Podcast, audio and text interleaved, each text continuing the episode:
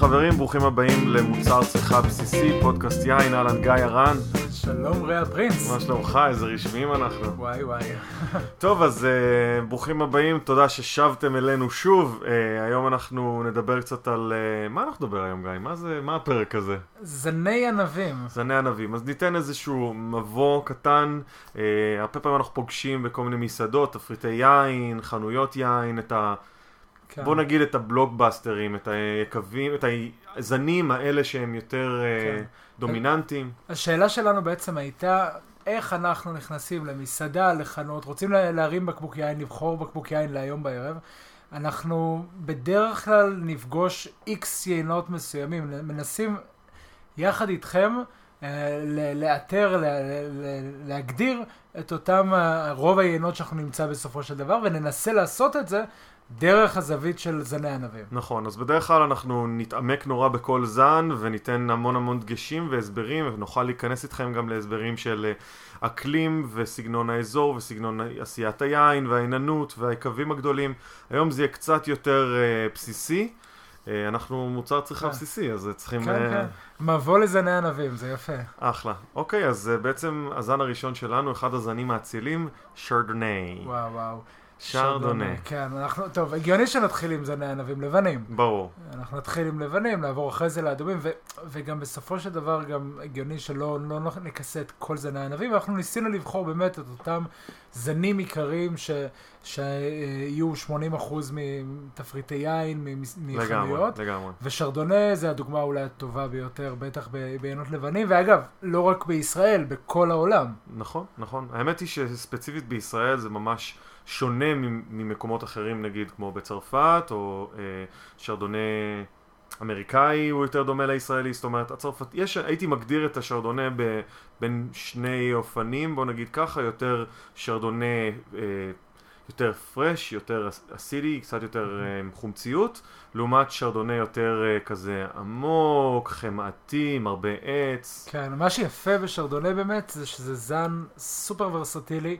ובתכלס, אה, אה, מי שעושה את היין יכול לעשות איתו מה שהוא רוצה. עכשיו יושב לידי יינן מכובד שאתם לא רואים את, ה, את המבט הזועם, אבל, אבל אה, הטרואר שמכתיב את, ה, את היין, את אופי היין בסופו של דבר, בשרדונה הוא לא השחקן היחידי. בשרדונה אפשר לקחת את זן הענבים ולעשות עליו תהליכים כאלה ואחרים ביקב. כן לשים אותו נניח בעץ אלון. אה, יצא לי לטעום יינות שרדונה שישבו בחביות עץ אלון ועברו תהליכים דומים לשל יין אדום ובטעימה עיוורת, וכאן אני מתכוון לעיוור עם עיניים מכוסות, אה, אפשר לטעות ולחשוב שזה יין אדום בכלל, באופי מעניין, שלו. מעניין מאוד. אלה שהם יותר עם עץ ויותר אה, חמאתיים? כן, כן, כן, מעניין. כן. ובכלל העניין הזה של חמאתי זה משהו שהוא מאוד מזכיר יינות אדומים בתהליך, זה תהליך ש... אה, אני בטוח שלרע יהיה פה הרבה יותר ממני מה להגיד עליו, אבל תהליך של אה, אה, תסיסה מלולקטית. שגורם ליין להיות קצת יותר חמאתי, אז... שהוא יותר ליין אדום מלבן. לגמרי. אחד התהליכים שבדרך כלל שרדונה עובר, אגב, יש פה עינות, לדוגמה, גראז' דה פאפה, יין של עידו לוינסון, מיקב לוינסון, אז היין שלו הוא, זה שרדונה בעצם, שהוא לא עושה את התסיסה המלולקטית, ובוא שנייה נדבר על התהליך הכימי. היין, כמו שדיברנו באחד הפודקאסים הקודמים, דיברנו על התסיסה האלכוהולית, שבעצם השמרים אוכלים את הסוכר, פולטים CO2 ומייצרים את האלכוהול. זו התסיסה הראשונה ביין. התסיסה השנייה נקראת תסיסה מלולקטית, מלו מתפוח, חומצת, חומצת תפוחית, ללקטית, לחומצת חלב. מה שקורה בעצם זה איזושהי בקטריה שממירה את המולקולה של החומצת התפוח, זאת החומצה הזו שנותנת תחושה אה, פרשית, חדה, קריספית, תפוחית. יותר. כמו תפוח ירוק. בדיוק, בדיוק התחושה הזאת של תפוח ירוק, החמצמצות הטובה הזאת, המתמשכת, לעומת משהו הרבה יותר חלבי, לקטי, יותר רך, חמאתי. חמאה, חלב, ש, שגם הם חמוצים ברמה כזו או אחרת. נכון. אה, אז זאת, זה, זה תהליך אחד זה- לדוגמה, וגם בשרדונה, תהליך שהוא מאוד מאוד פופולרי זה בטונאז'. בטונאז' זה איזשהו תהליך שבו בצורה פיזית היינן מכניס איזושהי שרשרת מתכת אינרטית שלא כמובן אה, מוסיפה טעמים וכולי, מכניס אותה לתוך החבית ומנער בפנים. מה שקורה, השמרים נעים בפנים, הם נשארים בתוך החבית, והם מייצרים איזושהי תחושה יותר חלבית או, או מין כן. אה, חלבונית כזאת קצת יותר בתוך הפה וגורמת למלאות יותר, תחושה כן. של גוף קצת יותר גדול וחלביות קלה. בעצם לעשות את השרדונה, ושוב, זה המשחק של היינן, וזה הידיים של היינן ש... שמכתיבות את הטעם הסופי של היין. אה, שבניגוד ליינות לבנים סטנדרטיים, בשרדונה לעיתים אה, די מזומנות, יעשו את היין עם המשקעים שלו, עם אה, השמרים, ישאירו את השמרים הרבה זמן בתוך החביות, יעשו את התסיסה בחביות או בכלים קטנים יחסית, נכון. כמו שרע אמר, יסובבו, י- יעשו יערבבו, בטונאז', כן. כן, אה, והחביות. גם אפשר לראות בבקבוקים את כל הבקבוקים שרשומים עליהם סור לי, שזה בעצם בצרפתית על השמרים, וזה אם אתם תראו בבקבוק, תדעו שזה באמת יין של שרדונה, כנראה ישב עם השמרים תקופה ארוכה ויפה. אני הייתי בטוח הרבה זמן שמדובר על, אה, על המיטה, סור לי. יפה. אה, כן, אבל זה כבר בהקשרים אחרים כנראה. טוב, אז בעצם שרדונה, אנחנו התפזרנו, שרדונה מאיפה הוא מגיע במקור? אה, אגדות שונות וסיפורים אוקיי. שונים, אבל כמובן בגדול... על כל יין יהיה ככה כן, מין אגדה כן, כלשהי. כן. בגדול אנחנו מדברים על אה, אה, בורגון ושמפניה, צרפת, מרכז, אה, מרכז וצפון של צרפת, אבל שרדונה זה זן ענבים שאפשר למצוא בכל מקום. מה שכן, אם, אם אנחנו מחפשים את הסגנונות השונים, תרצו מהמם. שלושה סגנונות אופייניים מעולה. לשרדונה, אז אחד, כמו שאמרנו קודם, אה, שרדונה שהיה בחביות וסורלי ומשקעים וככה גדול, כבד. מכירים אולי את הקצרין שרדונה של רמת הגולן או את ירדן שרדונה. אה, קסטל אה, שרדונה. סי, בדיוק. אה, אלה יינות שרדונה כאלה גדולים כבדים. ישראלים. אה, אנחנו קוראים להם בורגון שרדונה. אה, סגנון שני יהיה מה שאנחנו מכירים בתור שבלי, שזה שרדונה שאו לא עבר תסיסה מלולקטית, ואם כן, אז זה מאוד מאוד ככה מאחורה ולא, ולא מודגש, ובלי חביות, או חביות ותיקות בדרך כלל, שלא ייתנו הרבה טעם. ובלי משקעים בהתיישנות של היין. אה, אז זה הסגנון השני. סגנון שלישי זה שמפניה.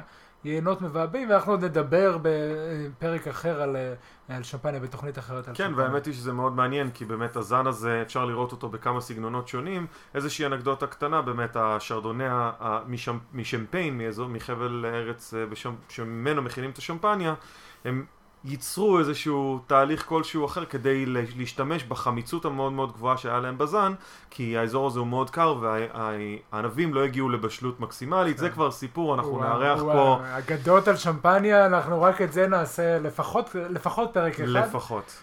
אה. סביר שיהיה לנו מה להגיד גם יותר. מעולה, אז uh, עברנו משרדונה, הזן הבא. אה, זהו, רק לסכם, כשאתם אה, לוקחים שרדונה, אתם תחפשו לבדוק אם הוא היה בעץ או לא היה בעץ, אלה שני הסגנונות בדרך כלל, המבעבעים זה קטגוריה נפרדת, מהמם. ואתם תדעו מבחינתכם, כדאי לנסות יין אחד שהיה בעץ, אה, למשל אמרנו שרדונה אה, רמת הגולן ירדן או שרדונה ש- אה, של קסטל, ומצד שני שרדונה שלא היה בעץ שבלי.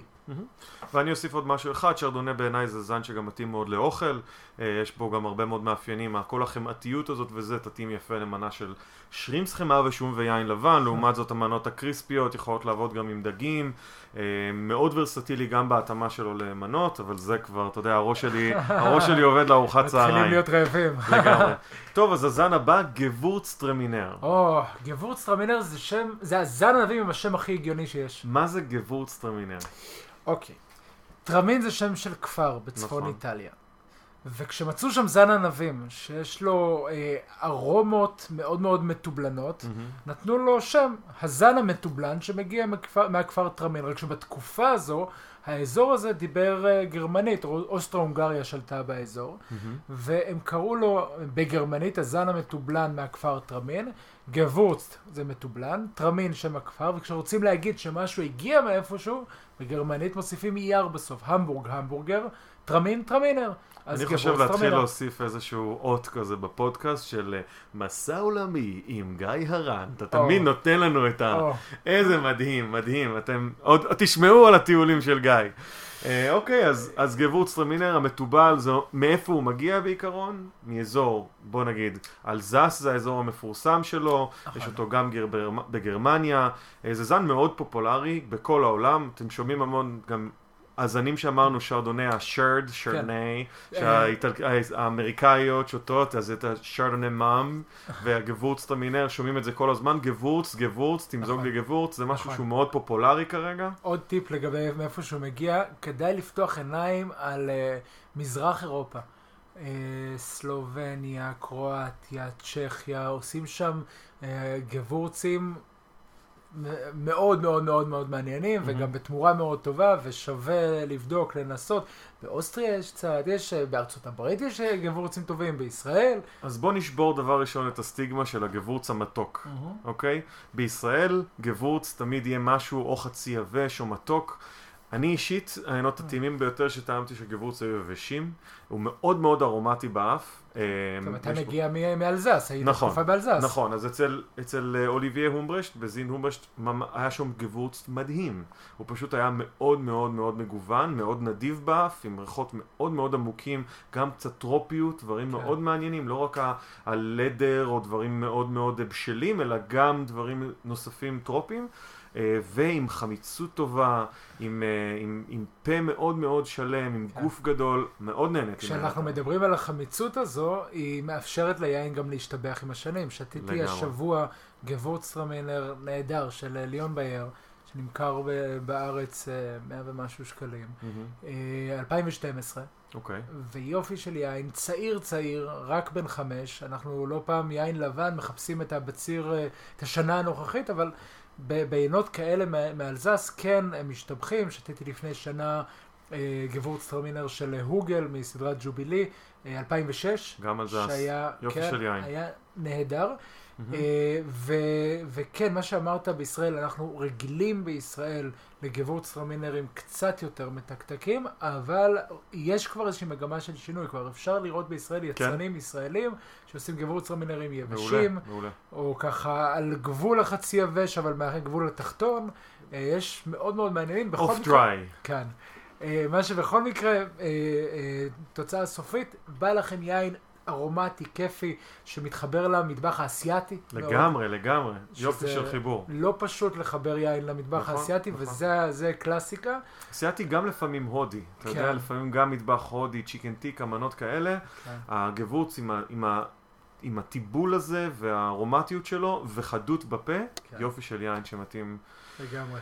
טוב, אז זה גבורץ טרמינר, נראה לך שסיכמנו עם הזן הזה, אפשר לדבר עליו עוד שעה, לא. אבל אה, רק שעה. נראה לי שחשוב באמת, אם, אם אנחנו נותנים את הטיפ הקטן שלנו, באמת אה, לא לפחד מעיינות שהם לא, לא מתוקים פה בארץ, להתאים, להתאים אותם למנות אסיאתיות, אה, ובכלל זה זן שמגיע מהרבה מאוד מקומות, גם מאירופה וגם מזרח אירופה, שאפשר ליהנות ממנו ממש. אז אם ככה, אני אוסיף עוד טיפ אחד קטן שלי, והוא יתחבר גם לזן הבא. שני הזנים האלה, אתם תראו אותם לא פעם חצי יבשים, אבל החמיצות שם מאוד גבוהה. וחמוץ ומתוק זה טעמים שמאזנים אחד את השני. לגמרי. ולמשל, כשעשינו לימונדה, שיצאה חמוצה מדי, אנחנו מוסיפים לה סוכר. מהמם, זה לא שהיא הופכת להיות פחות חמוצה, היא מהמם. הופכת להיות קצת יותר מתוקה וזה מאזן. לגמרי. אז אם הגבורצטרמינר שלכם, או הריזלינג, שזה הזן שאנחנו רוצים לדבר עליו עכשיו, אם הריזלינג קצת אה, אה, מתוק, אבל גם מספיק חמוץ, הוא מאוזן וטעים להפליא. לגמרי, זה בדיוק כמו שאתה מבשל, אני מבשל אה, פסטה, אני עושה רוטב עגבניות, ויש את החמיצות הזאת של העגבנייה, אתה מוסיף קצת סוכר, אתה מאזן את הכל, וזה בדיוק הצד השני של המטבע. כן. כן, כן, אז ריזלינג. ריזלינג, ה- ה- מה זה, הזן האציל, כן, הגרמנים טוענים, ולא בטוח שהם. טועים, שזה הזן האציל, עם כל הכבוד לשרדונה. מת עליו. עם כל הכבוד לזנים לבנים נהדרים אחרים, ריזלינג מייצר חלק מהיינות הכי הכי הכי גדולים בעולם, יינות לבנים שמשתבחים 30, 40, 50 שנה, לגמרי. מגיעים למקומות מדהימים, ואנחנו מדברים על בעיקר, בעיקר גרמניה, מהמם. אה, אוסטריה קצת. אוסטריה, אלזס. אזורים מאוד קרים. כן, כן. אגב, כן. יש הבדל גדול מהניסיון שלי בין ריזלינג אלזסי מצרפת לבין ריזלינג גרמני מהמוזל. המרחק הוא לא גדול. שאגב, אלה שני נגיד, בוא נגיד האזורים שהם מכינים את היינות, את הריזלינגים האולי גדולים יותר או טובים יותר. אה, זה מדהים לראות איך יש אה, הרבה יותר אה, petroleum, הריח הזה של הגז או דלק, זה מאוד אופייני לזן, אז הוא מגיע יותר מאזור המוזל. הצרפתים מתייח- מתייחסים את זה כפגם, הם ממש לא אוהבים את זה. כן. אם אני אריח כיינן צרפתי באלזס אה, איזשהו ריח פטרוליום, היין שלי לא טוב. ומצד שני בגרמניה מחפשים, מחכים ונותנים ליין להתיישן את הארבע, חמש שנים עד שהריחות האלה מתחילים להשתחרר, ורק שם הם מתחילים באמת להשתחרר. לגמרי. ורק ד- דגש חשוב בנקודה הזאת ונעצור את, העניין אה, אחת ולתמיד. אמרלד ריזלינג זה לא ריזלינג. לא ריזלינג.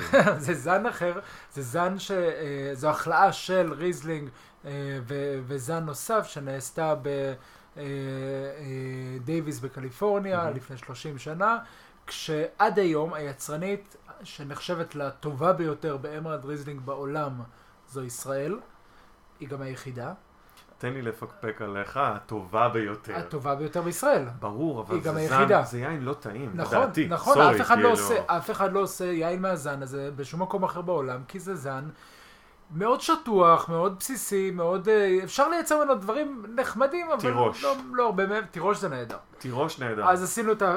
כן, נכנסנו קצת ריזלינג, ויצרנו לעצמנו אה, אנשים שאולי פחות יסמכו על על הפודקאסט הזה, אבל זו דעתנו. זו האמת. אה, ו... שלנו. וריזלינג מצד שני מאוד מאוד מאוד איכותי, יודע לתת רבדים שונים, אה, ארומות שונות, מאוד מאוד מאוד תן מעניין. קצת את הערך המוסף שלך, איזה ארומות לדעתך, איזה טעמים אתה מוציא מריזלינג? ריזלינג, אם אנחנו מדברים על הטעם, זה, זה יין שהוא קודם כל חמוץ ומתוק. זאת אומרת, האתגר בגרמניה תמיד זה שהיין יהיה מספיק מתוק, והאיכות של היין נקבעת על פי הסוכר שיש ביין, בניגוד לכל מקום אחר בעולם ש- מהמם. שהאיכות נקבעת לפי אזור או דברים אחרים, כאן האיכות נקבעת לפי הסוכר. כן. אה, אנחנו נקבל אז לעיתים קרובות יין שהוא כן מתקתק ועם חמיצות גבוהה. אה, מבחינת ארומות, אחרי 4-5 שנים מתפתח הפטרוליות הזו, לפני זה אנחנו יכולים לקבל, זה תלוי אם זה אקלים יותר קר או פחות קר, אה, פחות קר זה יהיה קצת יותר מנגו וליצ'י ואיזשהו משהו ככה טיפה טרופי. אה, קצת פחות אה, אה, חם, קצת יותר קר, אז הארומות יהיו קרות יותר, זה יגיע ללימון, זה יגיע לאפרסק, ל... ל הוא כן, סופר מגוון, זה פשוט כן. זן נפלא, באמת, יש בו כל כך הרבה דברים אחרים, שונים. אני מת על הזן הזה, הוא גם מתאים לי למלא מלא סוגים של אוכל. כן. הוא קצת פחות נגיש בארץ מבחינת מחיר, זאת אומרת, אני לא יודע, אולי אה, אני טועה, אבל מרגיש לי שזה עינות שהם קצת יותר יקרים, נגיד מגבורץ. אני חושב שבישראל היום אפשר למצוא הרבה ריזלינגים, ריזלינגים טובים, יש כמה וכמה יבואנים בישראל שמתמחים בריזלינגים, אם זה אה, ג'אקונדה שהתחילו את הדרך בריזלינג. ואם זה אה, קיפיס, יבואן נכון, קטן, נכון. זוהר גולדברג, שמביא כמה וכמה ריזלינגים מאוד מאוד טובים, נכון. וכמובן גם הגדולים, חברת הכרם הגדולה התחילה להביא ריזלינגים רק ב, בתקופה האחרונה, בשנתיים האחרונות, אוקיי. ומביאה ריזלינגים נהדרים, שני בתים טובים מגרמניה. מהמם. אמ, ושקד מביאים ריזלינג. קיצור, יש לא מעט ריזלינגים, ומייצרים ריזלינגים טובים בישראל. אה, יקב ויטקין עושה יופי של ריזלינג. אוקיי. אה, יקב אה, כישור מהמם. עושה אחד הריזלינגים בעיניי מהיותר טובים שנעשים בארץ. וואלה. כן. זה אפשרי מבחינת האקלים, מבחינת הטרואר שיש לנו פה בארץ? או, זו שאלה גדולה. זו שאלה גדולה מאוד, כי... כי... כי צריך, הזן הזה צריך הוא צריך קור. קור. מצד שני, עובדה, מצליחים לייצר מה, מהזן הזה אה, דוגמאות טובות בארץ. ל- להתחרות בגרמנים, הם לא מתחרים, זאת לא אותה קטגוריה, זה ריזלינג אחר, זו תוצאה אחרת, ובסופו של דבר, עם ביצה אפשר להכין חביתה ואפשר להכין קרם ברולה, אפשר להכין דברים שונים, ה- אה, אה, האקלים ש- שמסביב ייתן לנו דברים שונים, אבל גם הקרם ברולה יכול להיות טעים וגם החביתה. אה, אני חושב שמריזלינגים זה לא הזן כנראה האופטימלי לישראל, אם אנחנו מח- מחפשים מה הכי טוב שאפשר לעשות, אבל בהחלט טעמתי כמה וכמה ריזלינגים תקינים, טובים, מעניינים גם בישראל. יש למצוא מה- מהזן הזה גם בישראל. אוקיי, אחלה. אה, טוב, אז ריזלינג, אה, ממנו אנחנו עוברים לסוביניון בלאן. סוביניון בלאן, וואו, איזה זה- מעבר חד. זה מעבר חד ואפשר כל כך הרבה להגיד עליו. סוביניון בלאן זו האימא של קברני סוביניון. עם אימא. כן. האבא הוא הקברנה פאנק. נכון, נכון, יופי של נישואין נעשו שם. אבל פרי האימא- האהבה של אה, סוביניון בלאן וקברנה פרנק. כן, אנחנו כן. נגיע לקברנה סוביניון, don't worry. כן, זהו, זה צרפת, זה יופי של רקע לסיפורי אהבה כזה, וצרפת זה לגמרי. המולדת. אה, כנראה גם של סוביניון בלאן, למרות שיש אגדות שונות לגבי זה. מה שבטוח, שאם אתם מחפשים סוביניון בלאן סופר איכותי, והמקור של הסוביניון בלאן, זה לא רחוק מפריז. אנחנו מדברים על שני כפרים בעיקר, על כפר אחד שנקרא סנסר, והשכן שלו שנקרא פוי פומה, שניהם באזור אה, עמק הלואר. אה, זה שעה וקצת אה, נסיעה דרומה, טיפה מזרחה מפריז. להכניס את האות? להכניס את האות של הטיול? וואי וואי. האמת ששם יצא לי להיות באפריל מדהים, האחרון, מדהים. וזה כל שם. כך יפה שם, וטירות מטורפות. מדהים, מדהים. עמק אוכל הלואר. מעולה, כן, כן, גינות כן, מעולים. באמת, מקום מדהים. כן. טוב, אז סוביניון בלאן, אז אמרת את שני הכפרים אה, בעמק הלואר, אני חושב שיש המון המון סוביניון בלאן בכל העולם, אפשר לראות המון, אני חושב שהאלה שהם אה, יותר בנצ'מארק או יותר אה, מפורסמים זה אולי הסוביניון בלאן מניו זילנד, אה, אני חושב שזה שני סגנונות, בגדול. שני סגנונות שונים לחלוטין. כן, כמו שקודם דיברנו על שרדונה, ושים רגע בצד את המבעבע, אבל דיברנו על שני סגנונות שקטים, ללא גזים. גם בסוביניון בלאן אנחנו מדברים על שני סגנונות, על סוביניון בלאן צרפתי לעומת סוביניון בלאן ניו זילנדי, ואת הצרפתי אפשר לחלק לשתי, גם אותו לשני תתי נכון. סגנונות, אה, סנסר פוי פומי לואר, ומצד שני בורדו. שוב, אז אלה דברים שאתם רואים ב... בתפריטי יין, הפוי פומה, אז, אז שתדעו שאם אתם רואים דבר כזה, סנסר פוי פומה, זה יהיה כנראה סוביניון בלאן. אה, בסגנון, בוא נגיד קצת יותר מאופק, קצת יותר מהודק, אה, חומציות גבוהה, אה, ריחות אה, עדינים של אולי פרחים, אה, פירות עדינים, סטון פרוט, אפרסק, נקטרינה, פסיפלורה, פס- גויאבה. ואלה, לדעתי לפחות, הם יותר מאפיינים את הניו זילנדי. כן, כן, כן. עוד, עוד אחד אחרון לסנסר, וזה נשמע נורא יפה בצרפתית. אה, וכאן המילה נורא נכונה, כי זה פיפי דשה, נשמע מאוד מאוד יפה. התרגום לעברית יהיה שתן של חתולים, אה, וזה מאפיין קלאסי ליינות סוביניון בלאן אה, נכון. אה, מסנסר, לעומת אה, סוביניון בלאן אה, מניו זילנד. נכון? אה, אני הייתי אומר, אה, אני משתדל אגב, גם אם אני מריח ריח של שתן של חתול, לא להגיד את זה, אה, אבל מה שכן, אה, נגיד אה, דשא קצוץ, נכון. אה, זה, זה אולי משהו שהוא מאוד מאוד אופייני לאזור הסוביניון בן הצרפתי יותר. המאפיינים האלה גם יכולים להגיע בניו זילנד, גם אוסטרליה, כל מיני אזורים. אגב, ניו זילנד זה אזור מאוד קר יחסית לעומת אוסטרליה, אני יודע שיש קרבה מאוד גדולה, אבל זה אזור ממש קר, מאוד דומה לאזור של צרפת. המאפיינים שם הם הרבה יותר, אה, זה יינות שעשויים בעיקר ב stainless steel, זאת אומרת במכלי נירוסטה, הם לא מרגישים, לא עוברים בתהליך אה, אה, זמן עם עץ, כן. וכתוצאה מכך הם יהיו הרבה יותר fresh, הרבה יותר אה, טריים, הרבה יותר חדים, ארומטי מאוד. בדיוק. והארומות האלה שלדעתי הם יותר טרופיות, פסיפלורה, גויאבה, אה, דברים שהם יותר מתאימים לאזורים בתחושה חמים. אה, לי יש קושי אגב באופן אישי עם העיינות האלה כי הם קצת אה, לא מאוזנים בין הפה לאף. אני כל הזמן מחפש את האיזון הזה. אני יכול להרגיש מניו זילנד לשתות יין ולהרגיש ממש ממש ממש שזה בשל ו- וטרופי ו- ונדיב וכיף. ואז בפה זה יכול להיות חומצי בטירוף, אה, לנקות את הפה לחלוטין, ממש, ממש חמוץ נורא. אה, זה יכול להיות טוב, זה יכול להיות מעניין. אני מת על זה. אז אני, נגיד, את, ה... את הפערים האלה הם קצת לי קשים, אבל זה כן. עניין נורא אישי. ומה שיפה בניו זילנד, אם כבר הזכרנו, זה שזו מדינה ש... שמייצרת את הסוביניון בלאן הזה, סך הכל ידועה בו, סך הכל 30 שנה, זה. זה די חדש כל העניין הזה, והם יצרו לעצמם שם ומוניטין מדהים, ואנחנו עוד נדבר בהמשך לעומק על ניו זילנד ועל קלאודי ביי ועל uh, uh, כל המהפכה של העיינות הלבנים בניו זילנד. Uh, אני חושב שלהיום לסוביניון בלאן זה, זה ככה מספיק. דבר אחד שעוד נזכיר זה את הסוביניון בלאן מבורדו. אה, שזה סוביניון בלאן שיושב בחביות עץ אלון. אה, וזה בדרך כלל יהיה לא רק סוביניון בלאן, אלא איזשהו בלנד עם סמיון או עם זן אחר. ונקבל סוביניון בלאן קצת שמן יותר, קצת רחב וקצת עשיר יותר, קצת ריחות גם של עץ, ובאותה נשימה אה, יש את ההחלאה האמריקאית הזאת של אה, אה, הסגנון שהוא כאילו... אה, סנסר פוי פומה, אבל בעצם הוא חביות. שזה הפומי בלאן. מהמם. פומי בלאן זה רוברט מונדבי, אה, שהחליט שהוא עושה סוביניון בלאן אה, בעץ, אבל הוא קורא לו כמו, על שם הפוי פומה, הוא קורא לזה אה, פומי בלאן, והכוונה, ובעצם אין לזה הגדרה חוקית, אבל מקובל להגיד שפומי בלאן זה יין מסוביניון בלאן. שישב בחביות עץ אלון, בדרך כלל חרוכות יחסית, ואז מקבלים קצת אה, את הפומה, את העשן. ואנחנו אפילו מכירים פה בארץ, יקב אה, דלתון, שעושה פומי בלאן. נכון, אז איזו אנקדוטה טכנית של מה שאתה דיברת, החביות שבהן מיישנים את היינות, אה, חביות ליינות לבנים או אדומים, עוברות בעצם קלייה. ה staves, איך זה בעברית staves? אה, נגיד רצועות עץ, או... אמ, יש אז- מילים שחסרות לנו בעברית. לגמרי.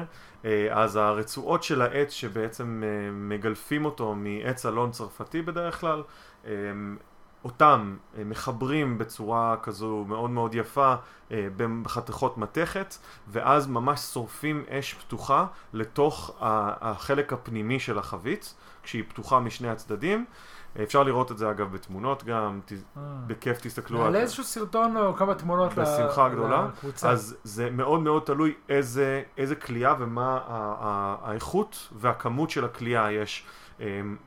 הם, הם חביות שהן מאוד מאוד מאוד מעושנות, עם הרבה מאוד אש, יש כאלה שהן פחות, זה מביא המון המון ריחות ליין, אה, ריחות יותר אה, עמוקים, יותר אה, שרופים אולי, כליאה, וניל, מוקה, קוקוס, תלוי בסוג של העץ, תלוי בסוג הכליאה. אה, אז באמת הריחות האלה שמקבלים אה, בעישון של יינות לבנים הם אפילו יותר דומיננטיים מיינות אדומים, כי הריחות הם, הם, הם יותר עדינים, וככה ניתן להרגיש קצת יותר את, ה, את, ה, את הכוח של העץ ושל הכלייה. כן. אני חושב שהמעבר הבא יהיה חד, אבל לא נורא חד. כי אנחנו אמנם עוברים לזנים אדומים, אבל אנחנו עוברים לזנים אדומים, לזן האדום שנתחיל איתו, הוא יהיה אולי הבהיר ביותר מהזנים שנדבר עליהם. מהמם. אה, בהיר זה אומר שהוא עם קליפה דקה יחסית, כך שמעט צבע מגיע, הרי הצבע ליין מגיע מה, מהקליפה. הענב עצמו, אם נקלף את הקליפה, בדרך כלל הוא שקוף או צהבהב, ירקרק. הנוזל עצמו, כן. הנוזל עצמו ממש שקוף. נכון, נכון. אה, הציפה, הבשר של הענב אה, שקוף יחסית. ככה קוראים לזה בעברית ציפה? ציפה. מדהים. יש המון מילים בעברית. שקשורות ביין יותר. קודם חיפשנו מילים לקרשים של חבית, שאין לנו מילה ספציפית בעברית. כי לא התעסקנו. פופ. אה, נכון, אבל אה, פארפ זה של כל פרי, בענבים, אם אני לא טועה, זה, זה ספציפי, מה שבטוח, קליפה של ענב זה זג, מהמם. והפרח של הגפן זה משהו שלא הרבה אנשים מחברים ויודעים, אבל כולנו מכירים את השם הזה, אוקיי, סמדר. יפה, יפה. כן. אז זן ענבים עם קליפה עם זג אה, דק יחסית, אה, שנקרא פינו נואר. איך אני אוהב את הזן הזה. תדע לך שזה, לדעתי, כמו ריזלינג, הם שני זנים שאפשר לעשות אותם כמו שעושים אותם באזור המקורי שלהם, אבל אף פעם אני לא ארגיש את אותו הדבר שאני מקבל מריזלינג ממוזל, או מאלזס, או פינו נואר מבורגון. פינו נואר זה הגביע הקדוש, בסופו וואי, של איזה דבר. יין טעים. פינו נואר זה חלק מהעיינות הכי הכי הכי גדולים בעולם, ומצד שני יש שם גם חלק מהעיינות ה...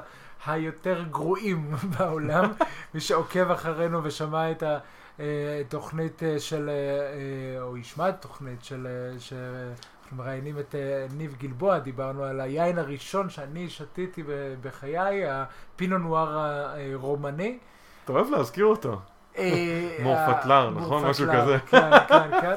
תשמע, שם התחלתי, שם התחלתי. זה חשוב. כן, גיל עשר, חינוך מהבית. והוא זן ענבים שהוא בעייתי, הוא קשה, הוא עם קליפה דקה. מאוד קשה לגדל אותו גם. זהו, היינן כאן בטח יספר לנו על קשיים. אני מגדל פינו נרו, שזה הקלון האיטלקי של הפינו נואר, באזור יחסית יותר קר, בראשן ואלי. מאוד מאוד קשה לגדל אותו, הוא מאוד רגיש, הוא מאוד עדין. יש לו גם, הגרגירים הם מאוד מאוד משוחררים. זה לפעמים טוב, אבל ספציפית בזן הזה יש לי מין תחושה כזאת שכל הזמן אני נאבק איתו ברמת הגידול, אבל אני חייב להגיד שאני כל כך אוהב את מה שהוא מוציא ממנו. זה זן שהוא יחסית, בוא נגיד, בטעמים שלו קצת יותר עדין. זה, אני קצת מרגיש שזה זן שאנשים מתפתחים לאט לאט עם, עם התהליך הגדילה של עולם היין. עד שהם מגיעים לפינו נואר, ובערך שם הם די נעצרים. זה, זה יין שנורא קל לשתות אותו ביום יום, גם אם הוא היין הכי משובח שיש. הפינו הכי הכי גבוה, יכול להיות יין ממש קל וכיפי לשתייה, עם מאפיינים יותר עדינים, עם דברים יותר מורכבים, יותר אלגנטיים. זה מין זן כזה מאוד מאוד, אני נורא מכבד אותו. כן, זה... ריאה וייננים אחרים מאוד מכבדים, והרבה מהייננים שאני מכיר רוצים, החלום שלהם, משאת הנפש, הגביע הקדוש, זה לעשות יין מפינו נואר. הבעיה היחידה שכמו שריאה אמר זה זן מפונק, הוא מסתדר נהדר במקור שלו שזה בורגון בצרפת, הוא גם חלק חשוב בבלנד של שמפניה. הוא נפוץ באיטליה באזורים מסוימים. רגע, אז נעשה להם סדר, אמרת שמפניה, פינו נואר, אדום, איך זה מסתדר? ספר לנו. או שהוא יהיה ורוד, או שהוא יהיה עם קליפה דקה, אז גם לא יהיה הרבה צבע, כי גם קר נורא בשמפניה, שמפניה זה ליד פריז, רק עוד יותר קר. אז קר, אז אין הבשלה מלאה, אז אין הרבה צבע, אז אנחנו נקבל או יין לבן מענבים אדומים, או מקסימום יין ורוד. אדום לא, לא, לא נפגוש שם. אוקיי, okay, אז נגיד בתפריט היין במסעדה המקומית שלנו, אנחנו נראה עינות פינו נואר לדוגמה מבורגון, נראה גם פינו נואר מניו זילנד. נכון, אנחנו חוזרים לניו זילנד וזה החיבור שלנו גם uh, באדום.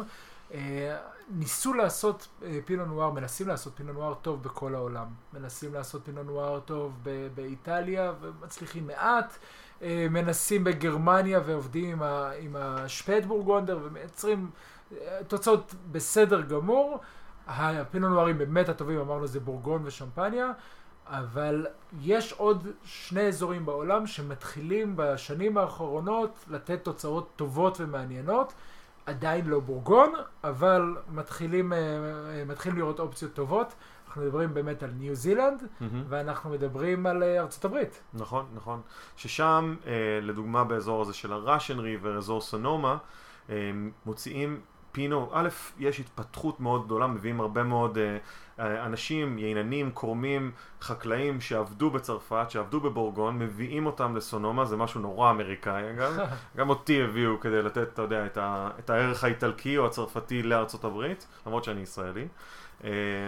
אבל בסופו של דבר יש תנופה מאוד גדולה לכיוון אורגון, לכיוון וושינגטון, לכיוון סונומה, זה אזורים שמאוד מאוד מתפתחים, יינות, הם פשוט מפסיקים לייצר את העיינות האמריקאים הכבדים, הבשלים, ולנסות לקחת אזורים שהם מאוד מאוד קרים, לגדל שהם פינו שיוצא פשוט מדהים, ממש.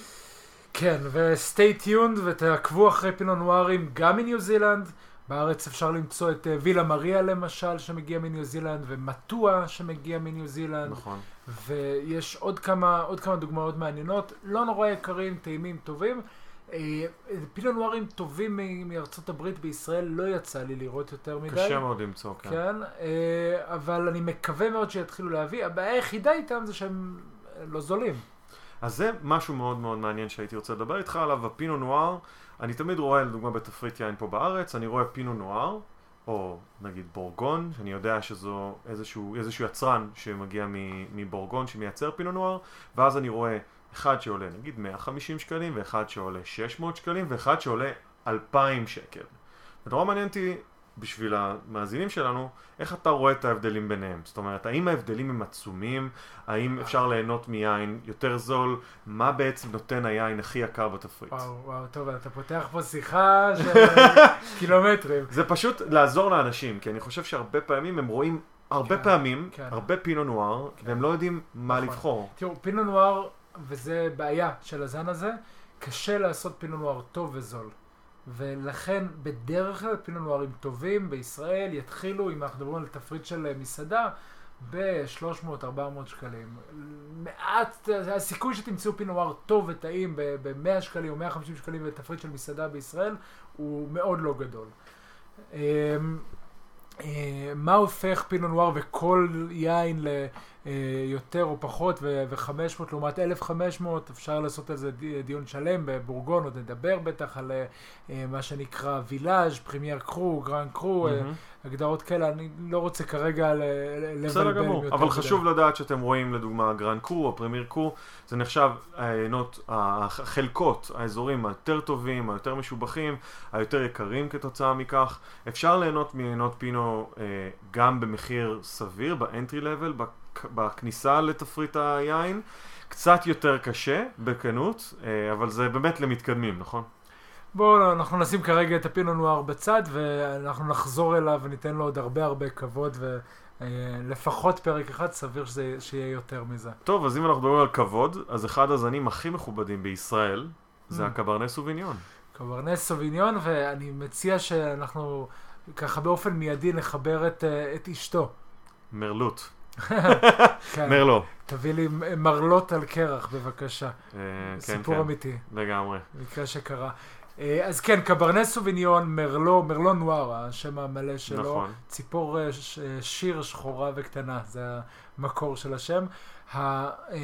זני הענבים האלה הולכים ביחד, ואנחנו נפגוש אותם, נפגוש את הבלנד שלהם, את הערבוב שלהם, לעיתים קרובות בכל העולם. המקור של הזנים האלה ו- ושל החיבור הזה, של החתונה הזו, זה בורדו בצרפת, דרום מערב אה, צרפת. אה, שם מייצרים את הקברנס סוביניון והמרלו הכי הכי הכי מוערכים אה, בעולם. בשאר העולם, זאת אומרת, זה זני ענבים שאנחנו מוצאים בכל שאר העולם, מאוד ורסטיליים, מאוד נוחים לגידול. קל להוציא מהם יין, לגבי היין טוב אפשר להתווכח, אבל יין סביר וטעים, קל יחסית, ואתם יכולים לראות סביבנו, אנחנו יכולים לראות סביבנו, שיש לא מעט יצרנים בישראל שמתחילים בקברנס סוביניון, מתחילים במרלו, זה מקומות שקל להתחיל. פינו נואר למשל, שדיברנו עליו קודם, יש בישראל, אבל זה, זה זניח, מעט מאוד יצרנים, ואין דוגמאות ליהנות פינו נואר ענקיים בישראל, קשה לי להאמין שנגיע לשם. קברנס סוביניון ומרלו בהחלט כן, חלק מהעיינות הכי הכי גדולים, אם הולכים למשל לקצרין של רמת הגולן, שנחשב אחד מהסימנים, מה- מה- מה- מהיינות הגדולים בארץ, או על ה Grand Vin של קסטל, שהוא גם אחד היינות המוערכים ביותר בישראל, היין שקיבל את הציון הכי גבוה שהאנשים של רוברט פארקר נתנו אי פעם ליין ישראלי. אה, אה, ה- היין הזה, היינות האלה הם אה, קברנה סוביניון מרלו. זה נכון שיש זני ענבים נוספים בבורדו שמתערבבים איתם, אה, פטי ורדו, מלבק, קברנה אה, פרנק. כן, אבל אותם ברשותכם נשים רגע בצד, כי רוב מה שנפגוש בסוף, קברנס סוביניון ומרלו. אז בוא נגיד דבר ראשון על... נפרק, נפרק לרגע את הזוג הזה. אה, אז קברנה סוביניון זה זן שיחסית מאוד קל לגדל, הוא מאוד עמיד בכרם, אה, מאוד נוח לגדל, בגלל זה גם הוא מאוד מאוד אה, מתאים את עצמו להרבה מאוד אזורים, הוא יכול להיות באזורים קרים יותר, באזורים חמים יותר, בוא נגיד שבאזורים קרים יותר נקבל איזה שהם מאפיינים קצת יותר ירקרקים, אקליפטוס, מנטה, בנוסף למאפיינים האלה של שזיף שמאוד דומיננטי בריחות, טעמים מאוד עמוקים, יין גדול, כבד בדרך כלל, אמ, אז זה ברמה של העשייה, מרלו הוא זן קצת יותר עדין, בוא נגיד שהוא קצת יותר נשי כמו שהגדרת את הגבר והאישה. אה, המרלו נותן משהו קצת יותר רך, יותר עדין, מעדן את הקברנס סוביניון ובגלל זה הרבה מאוד פעמים, גם בבורדו, שזה שם הבלנד הגדול, הבלנד בורדו, שם התחיל כל הכיף הזה, אה, אז בעצם הם עושים את, את היין הזה כדי לייצר איזשהו אופי יותר עמוק ויותר שלם, אז הם מוסיפים קברני סוביניון, הם מוסיפים לקברני קצת מרלו, קצת פטי להוסיף טיב בלון, קצת אמ, כן. קברני פרנק כדי להוסיף צבע וטיב בלון, זאת אומרת, רומנטיקה מאוד מאוד יפה, אני ממש. מסכים, אני מסכים, תכלס, בינינו, למיטב אה, היכרותי את, את העניין, כל הסיפור פה זה, זה מזג אוויר. מהמם. בבורדו קר, בשנים האחרונות קצת פחות, התחממות גלובלית, אה, כל כן. הכיוון הזה, אבל בבורדו יחסית אזור קר, וקברני סוביניון מצד אחד באמת מייצר אה, עוצמתיים, עם הרבה טנינים, עם הרבה טעם, אה, מאוד, מאוד גדולים. הבעיה של קברני סוביניון זה, במיוחד באקלים שהוא קר יחסית, זה שהוא לא מגיע להבשלה מלאה. אה, אם הגשם יתחיל יחסית מוקדם, יש סיכוי שהגשם יתחיל לפני שקברני סוביניון הגיע להבשלה מלאה, ואז יכולים להתחיל רקבונות בכרמים, כי הענבים לא מתייבשים לגמרי, ויכולה להיות בעיה. ולכן מרלו זה תעודת ביטוח. מרלו זה אחד הזנים שמבשילים הכי מוקדם מתוך האדומים, וגידלו את המרלו והקברנה כדי לאזן, כדי שאם יש לנו שנה אה, גשומה, אה, ש, שהקברנה לא הצליח כמו שצריך, אז יהיה לנו לפחות את המרלו. מצד שני, אם יש לנו שנה ש, שהגשם התחיל יחסית מאוחר ויש לנו עונת הבשלה ארוכה, נוכל לקבל את העיינות הגדולים. עד היום בבורדו, רוב מה שמגדלים זה מרלו. יש אה, למעלה פי, מפי שניים אה, מרלו מקברנה סוביניון. ב- בבורדו. מהמם.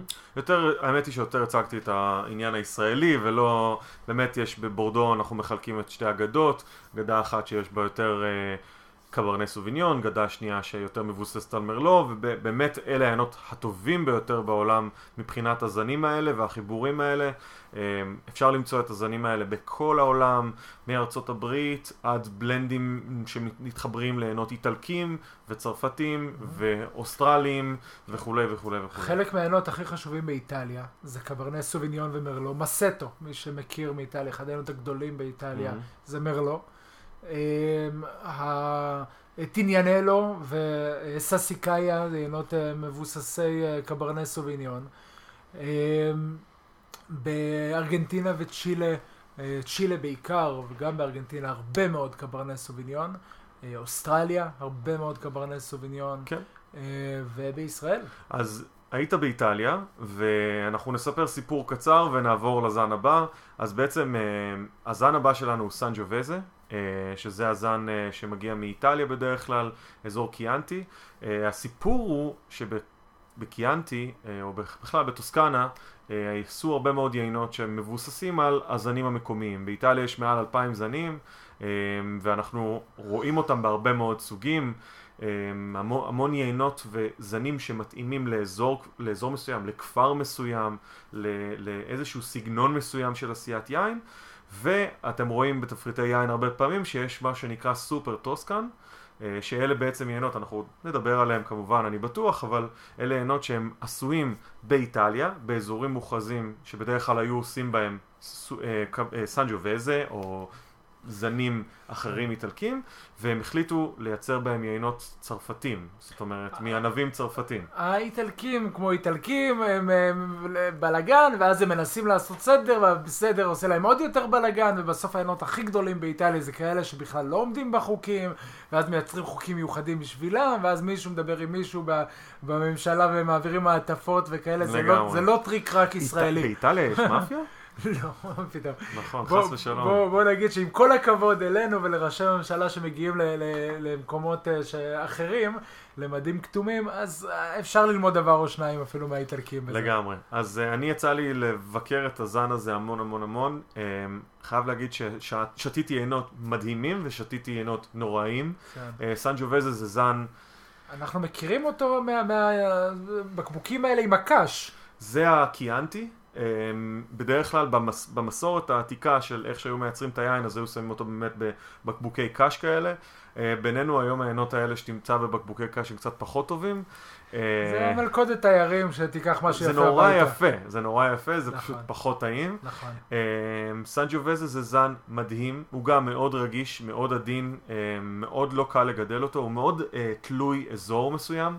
אה, יש כמה אזורים מאוד מאוד טובים בטוסקנה, באזור של, אני גרתי בפירנצה, באזור אה, ראדה די קיאנטי, אה, קולי די קיאנטי, כל האזור של קיאנטי בטח זה בדרך כלל הקיאנטי קלאסיקו, שאלה עינות לדעתי שהם קצת יותר איכותיים, אלה עינות שגם ניתן לראות אותם בתפריטים. אני עושה קיאנטי, אני עושה, סליחה, אני עושה סנג'ובזה בסונומה. שהוא יוצא מקסים ומדהים. הוא לדוגמה אצלי יוצא קצת יותר עם צבע יותר עמוק, עם טעמים יותר עמוקים, אה, שבהרבה מאוד פעמים אפשר לטעום מיין שהוא יותר עדין. הריחות שלו, בוא נגיד ויולט, איך אנחנו אומרים את זה בעברית? קצת אה, קשה לי. סיגליות. סיגליות, אה, דו- דובדבן, דובדבן שחור, אה, בשל, אה, לפעמים נקבל גם טיפה לתבלינים, הוא מאוד מתובל, הוא מאוד עדין, הוא יכול להיות גם מאוד כבד באזורים של מונטלצ'ינו, מונטפולצ'אנו, זהו, ושם אנחנו מדברים גם על תתי זנים שונים ועל סגנונות שונים. וקלון אחר, שזה כבר כן. דיברנו על הרכבה שהיא שונה, שנותנת היא סגנון אחר, אז ממש בתוך איטליה, בתוך טוסקנה, בכמה חלקות אתה יכול לשתות יין שהוא מאוד מאוד עדין וקל, לעומת זאת יין מאוד כבד, עוצמתי, גדול ושרירי. וכמו שאמרנו, האיטלקים אה, ניסו לעשות סדר והצליחו לייצר מלא בלאגן. אני מת על זה. כן, כן, כן, הבלאגן של, של טוסקנה ספציפית. אם, באיטליה יש בלאגן, אז טוסקנה זה המקרו-קוסמוס, תרצו, של, ה. של הבלאגן הזה, ואתם תמצאו שמות שונים לסנג'ובזה, ומצד שני אתם תמצאו אותו זן ענבים, סליחה, זנים שונים עם אותו שם, נכון. וכן הלאה וכן הלאה.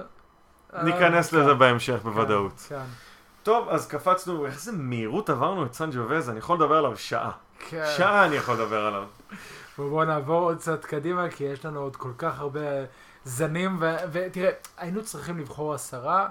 בחרנו 11. בחרנו 11, כשגם הכנסנו שניים שהם, אה, קראנו להם אחד, קברנה ומרלו, אה, לגמרי. הכנסנו אותם כאחד. אה, קשה, קשה לבחור זן, את, את הזנים החשובים ביותר, כי יש כל כך הרבה, אבל כן, אני חושב שהצלחנו לבחור כאן את, ה, את אותם 11-12 זנים, ש, שבשורה התחתונה, 80-90% מהיין שאתם תפגשו פה בארץ, אה, לאו דווקא שמיוצר בארץ, אבל שמגיע לישראל, זה יהיה מהזנים האלה. ואנחנו נשתדל כן, בהמשך אולי להיכנס לזנים קצת יותר איזוטריים, זנים מעניינים שמעניינים אותנו, לא תהיה ברירה. לא תהיה ברירה. אז בואו נעבור לזן הבא ישירות, וניתן לזן אחד שני שמות, okay. אוקיי. כמיטב המסורת האיטלקית. נקרא לו סירה במקור, במקור הצרפתי, ושירז בגרסה האוסטרלית. מת על סירה. טוב, אז בעצם זה באמת שני יינות שונים, אותו זן, אה, סוג של, יש המון המון דעות שגורסות לפה ולפה. אה, אז השירז האוסטרלי, בוא נגיד שמבחינת הסגנון אתם תקבלו יין יותר בומבסטי, כבד, בשל, עמוק, לעומת הסירה הצרפתי, שיש בו איזשהו משהו שהוא מילה חדשה שאנחנו מפרסמים עוד לכם ומדברים איתכם, זה ה funky. משהו קצת יותר, בוא נגיד, אחר. שונה, אה, מחוספס, קצת ברניארד, עברית, אסם. פליז.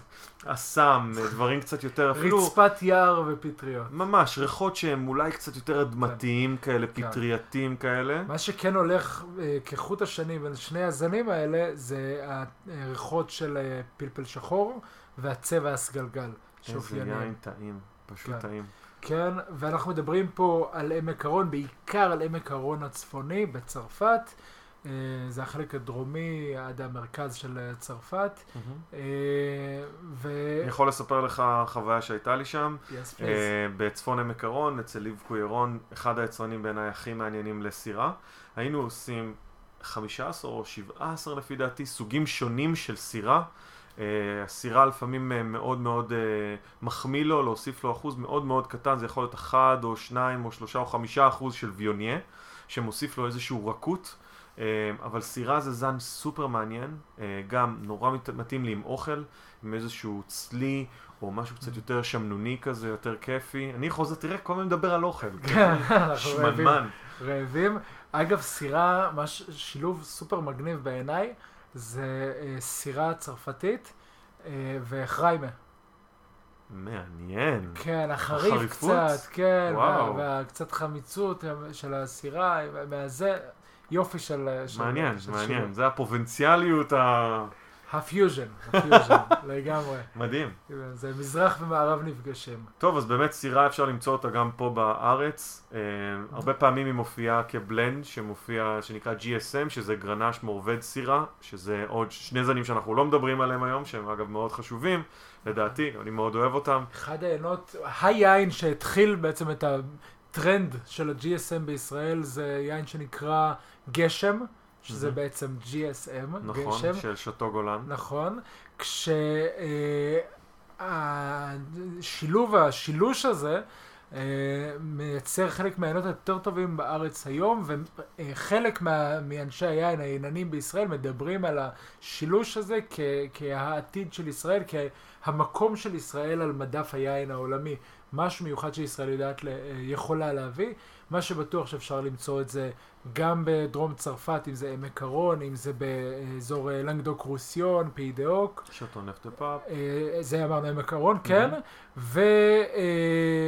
ובאוסטרליה. אה, נכון. האוסטרלים, ברוסה, McLaren Vale, אדלייד, זה אזורים קצת יותר, זה ה-New South Wales באוסטרליה, החלק הדרומי שלה. יינות יותר גדולים, הם ממש ידועים בעינות השירים האלה, הבומבסטיים, השריריים, השירז האוסטרלי, הם בעצם גם uh, מיתגו את עצמם האוסטרלים כזה מה שהם עושים, uh, והם עושים את זה טוב. כן. Uh, מדובר על זן ורסטילי למדי, אפשר לעשות ממנו דברים שונים. טעמנו גרסאות טובות שלו גם מארצות הברית, גם מדרום אמריקה. יודעים מה? אפילו מסיציליה שבדרום איטליה. מדהים. יופי של סירה שהם עושים שם. אה, דרום אפריקה, יופי של סירה. אה, זה, זה זן ענבים שכדאי לטעום, ויצא לטעום לא פעם את, את הזן הזה מסביב לעולם. באיש הענבים עושים יופי של טעימות של, של אה, סירה, או של זני ענבים מסביב לעולם. אפשר לטעום את אותו זן ממדינות שונות, מאזורים שונים. מאוד מאוד מעניין, ספציפית הזן הזה. מדהים. אה, ואם אנחנו היינו באזור צרפת וטיילנו בעולם, אה, בואו נתקדם לכיוון ספרד. עולה. טמפרניו. כן, יש את הבדיחה הזאת של, אה, אבל אמרת ספרדי, אה כן, עולה. אז, אז כן, אבל טמפרניו זה, זה ספרד. אז זה... זה נגיד, יש פה איזה עניין שתמיד רואים בתפריטי יין ריוחה, או ריברה דה דוארו, ולא יודעים שזה טמפרניו, כי לא תמיד כי רשום. כי זה לא חשוב. אוקיי. כי התפיסה אומרת שמה שחשוב זה מאיפה הענבים הגיעו ולא כל השאר. מעולה. אה, נגיד, לגמרי. השם של היקב לא חשוב ואתם אה, לא תמצאו בחלק מהמקרה, זאת אומרת, השם של היקב יהיה כתוב בקטן, מה שכתוב בגדול זה האזור. המילה יקב, המילה יקב בצרפתית לא קיימת, mm-hmm. או בספרדית, לא mm-hmm. קיימת המילה יקב. אה, מה שחשוב זה מאיפה הענבים הגיעו, ואם כתוב ריוחה כתוב ריבר דל דוארו, זה יהיה בדרך כלל או רק או בעיקר אה, אה, טמפרניו, טינטו דל פאיס, אותו, אותו זן ענבים רק שם אחר, אה, טינטו רוריץ, כמו שקוראים אתה... לו בפורטוגל וכן איך היית מנתח את הזן הזה? איך היית מספר על החוויה האישית שלך? טעים. אני יכול להגיד, אה, דיברנו ועוד נדבר על אה, סיורי יין שעושים בעולם, החוויה בבורדו היא אריסטוקרטית ומרשימה, ובבורגון היא כפרית ושורשית. בפיימונט אה, יש את החוויה של החלקות ושל המודרניות מול המסורת, ובכל אזור יש את העניין שלו. החוויה של ספרד וספציפית של ריברה דל דוארו זה טוב, זה תענוג, זה כיף, זה, זה חיים טובים, וזה מה שזן הענבים הזה בשבילי, הוא מייצר עינות מענגים, גדולים, עשירים, בשרניים, שמתחברים גם לבשר, גם הולכים עם אה, לא מעט עץ שמאזן שם, עם משהו קצת כלוי, יינות אה, אדומים, גדולים, עשירים. מדהימים. כן. כן ממש. כן. אוקיי, אז uh, נטוס רגע אליי, לאזור הברית, אז זינפנדל. טוב, אתם לקחתם את זה אליכם, אבל במקור זה, זה לא מאמריקה. אז אני עושה את הגרסה האיטלקית של הזינפנדל, שזה הפרימיטיבו. Um, יינות מאוד מאוד בשלים בדרך כלל, הם מאוד מאוד אוהבים שמש, הם נהנים ממנו. זה זן מדהים, שתדע לך, יש המון המון המון כרמים של 150, 120 שנה, הכרם הזה, פשוט הכרמים עובדים יפהפה, הוא גם זן מאוד חזק, מחזיק מעמד הרבה מאוד שנים. יש פה זינפנדל בארץ בכלל? יש, יש כן? זינפנדל בארץ כבר למעלה מעשור, קנאטי עושים אה, יופי של זינפנדל. Mm-hmm. אה, יש לי יקב, יש יקב שנקרא צפרירים, אוקיי. שעושה זינפנדל נהדר, שווה שווה לטעום אותו, זה בעמק האלה. אני חושב שגם אה, סוסון. ים. סוסון ים עושה יופי של זינפנדל לחלוטין, יש יופי של זינפנדלים. אה, ובישראל, כמו בארצות הברית, אנחנו קוראים לזה זינפנדל בדרך כלל, מהמם, למרות שהמקור של השם הוא פרימיטיבו. מהמם. יכול להיות שקצת קשה לנו, קשה לאמריקאים, הרי ישראל במידה מסוימת המדינה ה-51 בארצות הברית, Hmm. אה, קשה לנו עם משהו שהוא פרימיטיבי, כ- כאמירה, אבל אנחנו פרימיטיבו, אוהבים פרימיטיבי. זהו. אנחנו מוצרי צריכה בסיסי. נכון, נכון, ופרימיטיבי, זה לא בהכרח פרימיטיבי. זה, זה שורשי, זה, זה שורשי. מסורתי, פשוט, מהקרקע, מהאזור, מהאקלים, וזה הפרימיטיבו, אז גם זינפנדל וגם פרימיטיבו, בדרך כלל יין יחסית כהה, בדרך כלל יין יחסית עשיר, ריבתי, אה, יחסית גדול, אה, אבל שוב, תלוי מה עושים ובאיזה קרקע ומאיפה הוא הגיע. ורסטילי נמצא בלא מעט מדינות ברחבי העולם. חושב כאן היינו אמורים לעצור, אוקיי. אה, אבל אנחנו נוסיף עוד זן אחד, כי אי אפשר אה, שלא, שלא להוסיף גם את הזן הבא. אז אה, זה אחד האהובים עליך, לא? אני חושב שלא רק עליי, אני חושב שבישראל באופן כללי אנחנו מאוד אוהבים את זה. אה, אנחנו הרי בישראל, החג הלאומי שלנו זה לצאת לרחובות, לתפוס את פיסת הדשא באמצע האי תנועה. ו- ולהוציא מנגל, ולקחת את היין עדיין יש שמתאים דברים למנגל. כאלה? עדיין בטח, אנשים עושים את זה? בטח, בטח, אוקיי. בטח. מוצאים את המנגל, הוא לא היה בארץ של שנים. אה, אנשים מוצאים את המנגל ושומרים את המנגל ליום הזה של החגיגות שלנו, של, של יום עצמאות, ועם יום העצמאות ועם בשר, וגם לא מעט ישראלים אה, אה, עם מקור ארגנטינאי כזה ואחר. אה, אז עם הזן הזה, מה ש... עם הבשר זה מה שיהיה לנו מבחינת זני ענבים, זה יין שמתחבר לבשר ולארגנטינה, הזן של ארגנטינה, מלבק. מדהים. יופי של זן, אז נגיד הוא בדרך כלל יהיה יותר סגלגל כזה, יותר עמוק. יש בו גם מאפיינים לפי דעתי גם מאוד פירותיים, הוא יכול לשמור על פירותיות גבוהה, עם איזשהו, איזושהי עפיצות, חומצה טובה, אה, יין מאוד טוב לבשר, הוא יש- ישבור את השמנוניות לדוגמה של סטייק אנטריקוט, אה, אני אקח אותך לכיוון אחר, מלבק עם סטייק עלה מנות בתוך פיתה, אה, שזה משהו שיצא לי לטעום לאחרונה. מלבק ממנדוזה, יופי של יין שהולך טוב עם Mm. בשר תמיד. לגמרי, לגמרי. ומלבק יכול להיות באמת ממנדוסה, יכול להיות בישראל, יש לנו דוגמאות של אה, מלבק בישראל, גם אה, רמת הגולן, אגב, גם קסטל מגדלים קצת מלבק, יש להם מהמם. חלקה, אפילו בפלאם ראיתי קצת מלבק, אבל זה, זה עוד לא הגיע לשום דבר עד כמה שאני יודע. אה, ועוד כמה וכמה יצרנים של אה, מלבק, יש מלבק ברברה של דאדה, אם אני זוכר נכון, נכון, יש עוד נכון. כמה וכמה מלבקים בארץ, אבל המקור של כל היופי הזה, המקור של הכל זה בצרפת. נכון. זה אחד מהקבוצה הזו של ה- הבלנד הבורדולזי הקלאסי, נכון. מלבק הוא נחשב תמיד ה... אולי אנחנו נראה איזה סרטון, יש איזה סרטון כזה שרואים את הקברנה סוביניון המבוגר והגדול, אה, והנשי שהוא המרלו יותר, והקברנה פרנק שהוא ככה יותר, אה, אה, בוא נגיד אליטיסטי כזה, והפינו נואר שהוא בכלל פלוץ גדול, והפטי ורדו שבכלל אין עם מי לדבר, הצרפתים האלו. כן. ואז יש את המלבק, שהוא שעומד עם מין צ'יבידן כזה, הולך לטייל בדרום אמריקה כן. את הטיול הגדול אחרי הצבא, כן. או אחרי... אז הוא ממש הבן החורג. אמ, יש אזורים מדהימים שעושים, ואתה בטוח תוכל לספר אה, המון על זה, כי נראה לי גם אתה איכשהו קשור לזה. נכון, אז אה, מלבק צרפתי, נכון. זני, יכול להיות פנטסטי. נכון, נכון, ומלבק אומנם היה משמעותי בבורדו אה, עד המאה ה-19, אבל ברגע שהגיעה הפילוקסרה שהשמידה הרבה מאוד מה, מהגפנים של אה, בורדו, מחלה שהשמידה הרבה מהגפנים של אה, אה, בורדו, אנחנו, אה, אה, או החבר'ה של בורדו החליטו שפחות אה, יטעו עוד קברני סוביניון, אה, עוד, אה, סליחה, מלבק, ובמקום זה קברני סוביניון ומרלו. ומרלו. כן. והיום כשאנחנו מדברים על מלבק בצרפת, אנחנו מדברים על אזור שנקרא קאור. קאור שמייצר את המלבק הכי טובים בצרפת, וזה אזור שמוקדש ליינות מלבק, יינות מלבק זניים, ומייצר יינות מלבק עוצמתיים, גדולים, עשירים, מלאים, אה, פחות ריבתיים מהארגנטינאים, קצת יותר לכיוון האלגנטי ופחות הבומבסטי. מהמם, מעולה.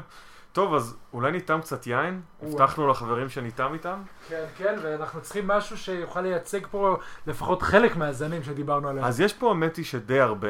אמ, היין שפרסמנו בקבוצה, קבוצת אה, הפורום שלנו, פורום יין, מוצר צריכה בסיסי בפייסבוק. אה, אז היין שאנחנו פרסמנו זה הפלאם קלאסיקו של שנת 2015. אמ, הוא בלנד של קברנה, מרלו, סירה, פטי ורדו וקברנה פרנק, אם אני לא טועה. אה, זה הרבה מאוד מהזנים שאמרנו. אה, אנחנו נראה איך הם משתלבים ביחד בבלנד, אנחנו נטעם ביחד איתכם. אז אה, דבר ראשון בואו נדבר קצת על הבקבוק, על התווית. הבקבוק עצמו יפהפה. אז יש את המותג היפה של פלאם קלאסיקו. כן, כן, זה בקבוק שרואים מרחוק, תווית מאוד מאוד יפה. וזה יין שהפך להיות סוג של בנצ'מארק, רואים אותו בלא מעט מסעדות בארץ, יין קולינרי שמתאים לאוכל, שבמחיר אה, אה, נעים וראוי נמכר בחנויות באזור ה-90-100 שקלים, מסעדות אה, מתחיל בדרך כלל באזור ה-150 עד 200, 200 וקצת, תלוי במסעדה. Mm-hmm. אה, יופי של יין, כיפי, אה, אה, ל... אנחנו יודעים מה, רגע בואו ניתן אותו ביחד ואז נדבר על... אה, אחלה, מעולה. מה דעתנו? אז אה, בצבע? אנחנו אה, מזכירים לכם, אנחנו מזיזים את הכוס אל אזור שהוא יותר בהיר, איזושהי מפית לבנה, כן. בזווית של 45 מעלות, שנוכל להתרשם מהצבע, מהעומק שלו. כן, אנחנו מדברים על אה, בורדו ו- ומשהו שהוא לא מאוד אה, אטום, הוא משהו ככה בינוני בעוצמת הצבע שלו. יש איזה מין צבע שהוא קצת יותר עמוק כזה, אפילו איזה שהם סימני גיל כאלה, הוא קצת יותר, רואים שעל החלק החיצוני של, ה, של הכוס, של הנוזל עצמו, יש קצת... של היין. הילה, בדיוק, אז היא קצת יותר בהירה, קצת קטמטמה אפילו. נכון, נכון, אנחנו מדברים על יין מבציר 2015. נכון, שהוא יחסית מאוד צעיר. נכון, נכון, יצא לשוק ממש לא מזמן. אה, נריח אותו קצת, ואנחנו מקבלים משהו שמתחיל בפירות אה, מתוק, מתוקים, בשלים, שחורים, אם זה שזיף, אם זה... אה, אפילו קצת אה, תותים, קצת אה, דובדבנים שחורי, שחורים, קצת פירות מאוד מאוד בשלים, mm-hmm. ועל זה יש עוד שכבה שנייה אצלי של משהו ירוק, קצת פלפל ירוק, קצת אקליפטוס, ושכבה שלישית שאני מקבל של תבלינים, של וניל וקצת טבק, קצת קוקוס אפילו. אה, אה, משהו ככה מתובלן, תבלינים אה, מתוקים יחסית, קינמון אפילו, משהו תבלון מתקתק קצת. כן, אז אני מריח clove, איך קוראים? Clove? ציפורן. ציפורן, אני מריח גם זיתים שחורים. יש פה ריח קצת של עץ, טיפה מורגש, הוא מאוד מתובל, הרבה מאוד ממש, לדעתי דווקא הפירות הם קצת יותר עמומים, הריח הזה של הטבלון הוא קצת יותר חזק אצלי. אמ, גם יש את הבר פפר, אמ, פלפל ירוק, אבל ממש טרי, זאת אומרת, יש איזו תחושה של ירקרקות מסוימת. מאוד מגוון, מאוד עמוק, יש את המתיקות בהתחלה, זה כמו שאמרנו פעם אחרונה, שהערכתי את זה בהתחלה בלי לסחרר את הכוס, היה לי יותר מתקתקות כזו ובשלות, ואז שפתחתי את היין עם החמצן יצא לו קצת יותר תבלינים, קצת יותר מורכבות. נכון, נכון, נכון. אה, גם כאן יש משחק שאפשר לשחק, אנחנו נעשה את זה עוד כשנדבר על כוסות. אה, אם אנחנו מטים את הכוס ומריחים מהחלק התחתון של הכוס, אנחנו נקבל ריחות קצת יותר מתוקים. מצד שני, כשהכוס תעמוד אה, אה, ישרה, נריח את היין, אנחנו נקבל קצת יותר את התבלינים שיש ביין, וזה בגלל משקל שונה של ארומות שונות. לגמרי. אז בואו נטעם אותו? קדימה. אוקיי, אנחנו מדברים על יין כן מתקתק קצת, אה, כן, אומנם יין יבש, אבל מרגישים את המתיקות, את הפרי הבשל. את הבשלות. כן. Mm-hmm. יש שם חומציות בינונית, יש גוף בינוני פלוס, יש קצת טנינים, בינוני, בינוני מינוס, בינוני אפילו. הוא ממלא את הפה, הטעם הנעים, החיובי, נשאר. אה, ככה, אה, תקרא לזה בינוני במשך של, של הטעם בפה. אה, סך הכל יין כיפי מאוד, טעים, שגם לדעתי השתלב נהדר עם אוכל. כן, אני מסכים איתך. אצלי בפה, אז הוא מאוד בשל בפה, כמו שאמרת. החמיצות יחסית לא מאוד חזקה, יחסית, אולי קצת אפילו חסרה לי חמיצות, אני, אבל אני מאוד אוהב חומצה ביין, נראה לי מאוד מאוד חשוב. תנינים די עדינים, די רכים.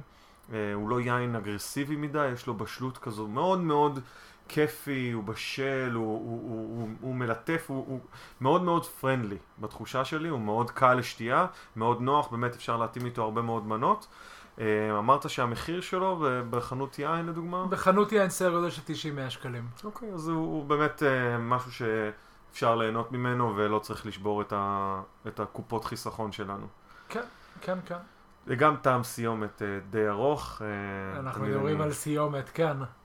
אז uh, תודה רבה לכם. אני, אנחנו מקווים שהצלחנו לתת לכם איזשהו בסיס ל- ל- לזנים הגדולים, או ל- ל- ממש הבסיס של העולם. קצת סדר, כשאנחנו מגיעים בסופו של דבר למסעדה, לחנות, איך לבחור, איך להבין על מה מדובר. תראו, תכלס, כשמתחילים להתעסק ביין, זה מרגיש לפעמים כאילו זה עולם ענק ועשיר, וזה נכון ש- שיש המון ביין, אבל בתכלס, רוב היין, פרטו 80-20, רוב היין, 80% ממה שתמצאו בארץ ואפילו יותר, זה אותם 10-12 זנים שדיברנו עליהם. אה, זה רוב מה שיהיה סביבנו, זה רוב מה שניתקל. ההמלצה היא ללכת לטעום את הזנים האלה, להחליט מה טעים לכם יותר, איזה זנים טעימים לכם, איזה, באיזה הקשר אותו זן טעים לכם, אם זה שירז אוסטרלי או סירה צרפתית, אם זה סוביניון בלאן אה, מסנסר או מבורדו או מניו זילנד, אה, ו, ולנסות לראות מה, מה נכון לכם. ואם אני יכול להציע עוד הצעה קטנה, לנסות להיות פתוחים בראש, כי יכול להיות לך...